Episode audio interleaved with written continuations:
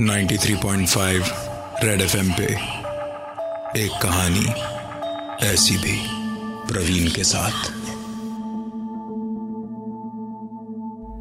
कहते हैं कि स्वर्ग नर्क सब इसी दुनिया में है। अच्छा करोगे तो स्वर्ग है और बुरा करोगे तो नर्क भी यही है। आज की एक कहानी ऐसी भी की कहानी।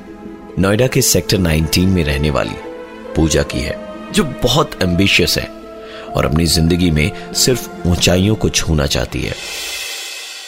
ऑफ़िस का काम खत्म करने के बाद पूजा को पुलिस स्टेशन जाना था। एक पुलिस केस के चक्कर में स्टेटमेंट देने, जिसे निपटाकर थकी हारी देर रात वो घर पहुँची। घर में घुसते के साथ ही उसने टावल निकाला और सीधा नहाने चली गई। शायद आज का दिन ही उसका खराब था। नहाते नहाते ही पानी चला गया। इरिटेट होकर पूजा बाहर निकली और नाइट सूट पहनकर अपने कमरे में सोफे पर बैठकर टीवी देखने लगी।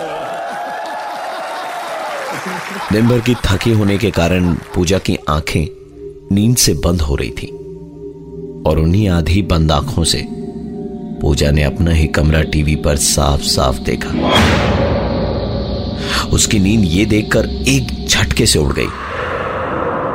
पूजा थकी हुई थी, इसलिए वो इस घटना को अपना वहम मान ही रही थी कि तभी उसने टीवी पर दोबारा अपना कमरा देखा और साथ ही देखा कि जिस सोफे पर बैठकर वो टीवी देख रही है, वहाँ ठीक उसके पीछे खड़े होकर कोई उसके बालों में हाथ फेरा रहा है। हिम्मत तो नहीं थी, पर पूजा ने तुरंत पलट कर देखा। उसे वहाँ ऐसा कोई नहीं दिखाई दिया, जैसा उसने अभी अभी अपनी टीवी पर देखा था। एक तो दिल्ली एनसीआर की सर्दी, ऊपर से माहौल की खामोशी। पूजा को डराने के लिए इतना काफ़ी था कि उसके ऊपर से पूजा उस फ्लैट में वहाँ अकेले रहती थी। उसने बड़ी मुश्किल से इन सारी बातों को दिमाग से निकाला और सोने के लिए लेटी ही थी। कि बाथरूम से एक आवाज़ आई। पूजा ने जाकर देखा तो पानी वापस आ गया था।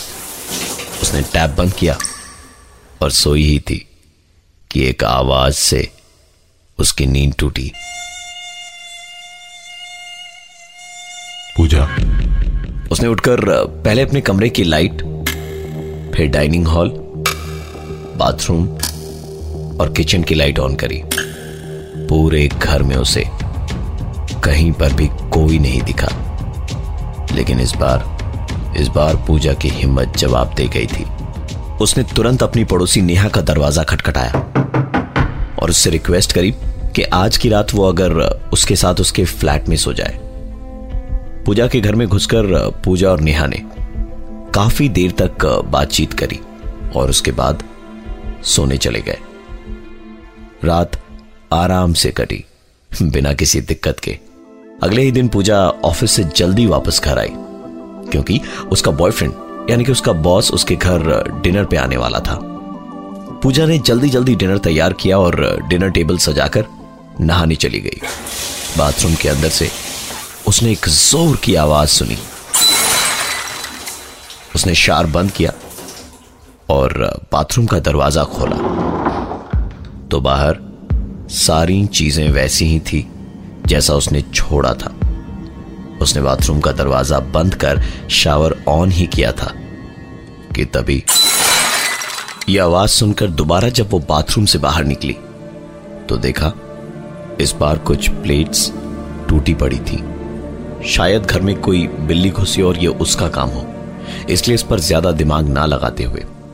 उसने वो सारी प्लेट्स उठाकर डस्टबिन में डाली और उसके बाद वापस डिनर टेबल को नई प्लेट से सजा दिया। थोड़ी ही देर में। सामने देखा तो प्रियम खड़ा था, यानी उसका बॉयफ्रेंड या यूँ कहिए कि उसका बॉस पूजा ने दरवाज़ा खोला और प्रियम का एक वार्म वेलकम किया, क्योंकि पूजा के घर में प्रियम पहली बार ही आया था। दोनों ने काफ़ी देर तक काम, प्यार, मोहब्बत और करियर की बातें डिस्कस करी और उसके बाद डिनर टेबल पर बैठे। खाना बस प्लेट में परोसा ही था कि पूजा के घर की डोरबेल बजी। पूजा ने ऐसे ही झटके से दरवाज़ा खोला तो सामने हाथ में बुके लिए मुस्कुराते हुए प्रियम बोला सॉरी लेट हो गया। दिल्ली का ट्रैफ़िक तो पता ही है ना तुझे? प्रियम को अपने सामने देख पूजा के चेहरे का रंग उड़ गया था। उसने पलट कर देखा अब तक जो प्रियम उसके साथ था, वो अब वहाँ नहीं था। पूजा के चेहरे के बदले हुए हुलिये को देख प्रियम ने कहा, क्या हुआ? कोई भूत देख लिया क्या तुमने? पूजा ने हिचकिचाते हुए जवाब दिया, नहीं ऐसी बात नहीं है। तुम अंदर आओ। प्रियम अंदर आया और उसके बाद दोनों ने काफ़ी देर तक बातें करी। और फिर डिनर करके टीवी देखते देखते सो गए। देर रात प्रियम की आँख खुली एक धीमी सी आवाज़ से।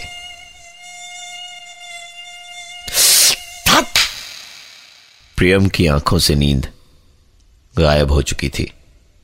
इस मच्छर के कारण जो पिछले आधी घंटे से उसे परेशान कर रहा था। प्रियम उठकर पानी पीने हॉल में गया और फ्रिज का दरवाज़ा खोला ही था कि हॉल का पंखा अपने आप शुरू हो गया। प्रियम ने नज़र उठाई तो देखा पंखा तो चालू ही नहीं है। प्रियम ने सोचा कि उसने जो सुना, गलत सुना। इसलिए वो फ्रिज से पानी की बोतल निकालने के लिए जैसे ही झोंका कि तुरंत उसने नज़र उठाई तो आवाज़ बंद। फिर झुकाई तो आवाज़ चालू। उठाई तो फिर बंद। प्रियम दौड़ता हुआ कमरे में गया और वहाँ जाकर उसने जो देखा, वो देख उसे अपनी आँखों पर विश्वास नहीं हुआ। पूजा ने अपने कपड़े फाड़ रखे थे और कैंची से अपने बाल काट रही थी। प्रियम ने जब पूजा को रोकने की कोशिश की तो पहले तो पूजा ने प्रियम को ज़ोर से धक्का दिया और उसके तुरंत बाद कमरे में रखे ड्रेसिंग टेबल के आईने पर अपना सर ज़ोर ज़ोर से मारने लगे। उसने दो तीन बार ज़ोर ज़ोर से आईने पर मारा तो आईना चकनाचूर हो गया। पूजा के पूरे चेहरे पर गहरे कटे होने के कई निशान थे और पूरा चेहरा खून से भरा था। प्रियम ने अपनी पूरी हिम्मत लगाई और अपनी जगह से उठकर पूजा को संभालते हुए ज़ोर से चीखा। क्या कर रही हो तुम? पागल हो गई हो क्या?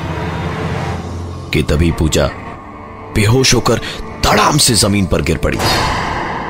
प्रियम ने उसे उठाकर बिस्तर पर लिटाया और डॉक्टर को फ़ोन लगाया।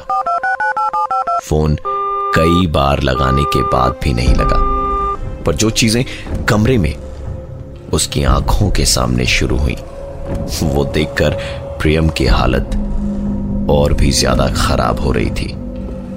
कमरे का टीवी अपने आप शुरू हो गया। पंखा अपने आप चल पड़ा। इससे पहले कि प्रियम समझ पाता कि ये सब क्या हो रहा है, उसने एक आवाज़ सुनी। पलट कर देखा तो पूजा जाग चुकी थी और बिस्तर पर बैठी हुई कुछ बोल रही थी।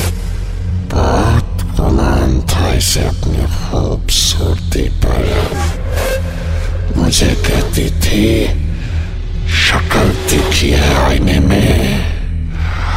अब खुद की शक्ल देखने में किन आएगी किन इतना कहने के बाद पूजा फिर से बेहोश हो गई। इन सारे हादसों से हफ़्ते भर पहले ही पूजा के एक ऑफ़िस कलीग ने उसे प्रपोज किया था। और पूजा ने उसकी बहुत बेइज्जती करी थी। उसने सबके सामने उसे कहा था, शक्ल देखी अपनी आईने में। वो लड़का अपनी बेइज्जती बर्दाश्त नहीं कर पाया और उसने सुसाइड कर लिया। परसों रात जब ये सब कुछ शुरू हुआ था उससे कुछ घंटे पहले ही पूजा पुलिस स्टेशन से लौटी थी। अपना स्टेटमेंट देकर। आज इस घटना को करीबन दो साल हो गए। उस आखिरी दिन से लेकर आज तक फिर ऐसी कोई घटना नहीं हुई पूजा के साथ। डॉक्टरी इलाज के बाद भी पूजा का चेहरा बुरी तरह से डिफॉर्म था। और सच में, उसे खुद की शक्ल देखने में कहना थी मैं हूँ प्रवीण। और ये थी आज की एक कहानी ऐसी भी। 93.5 रेड एफएम पे एक कहानी ऐसी भी। प्रवीण के साथ। दोबारा सुनने के लिए विज़िट करिए हमारा YouTube channel 935 Red TV 93.5 Red FM बजाते रहो।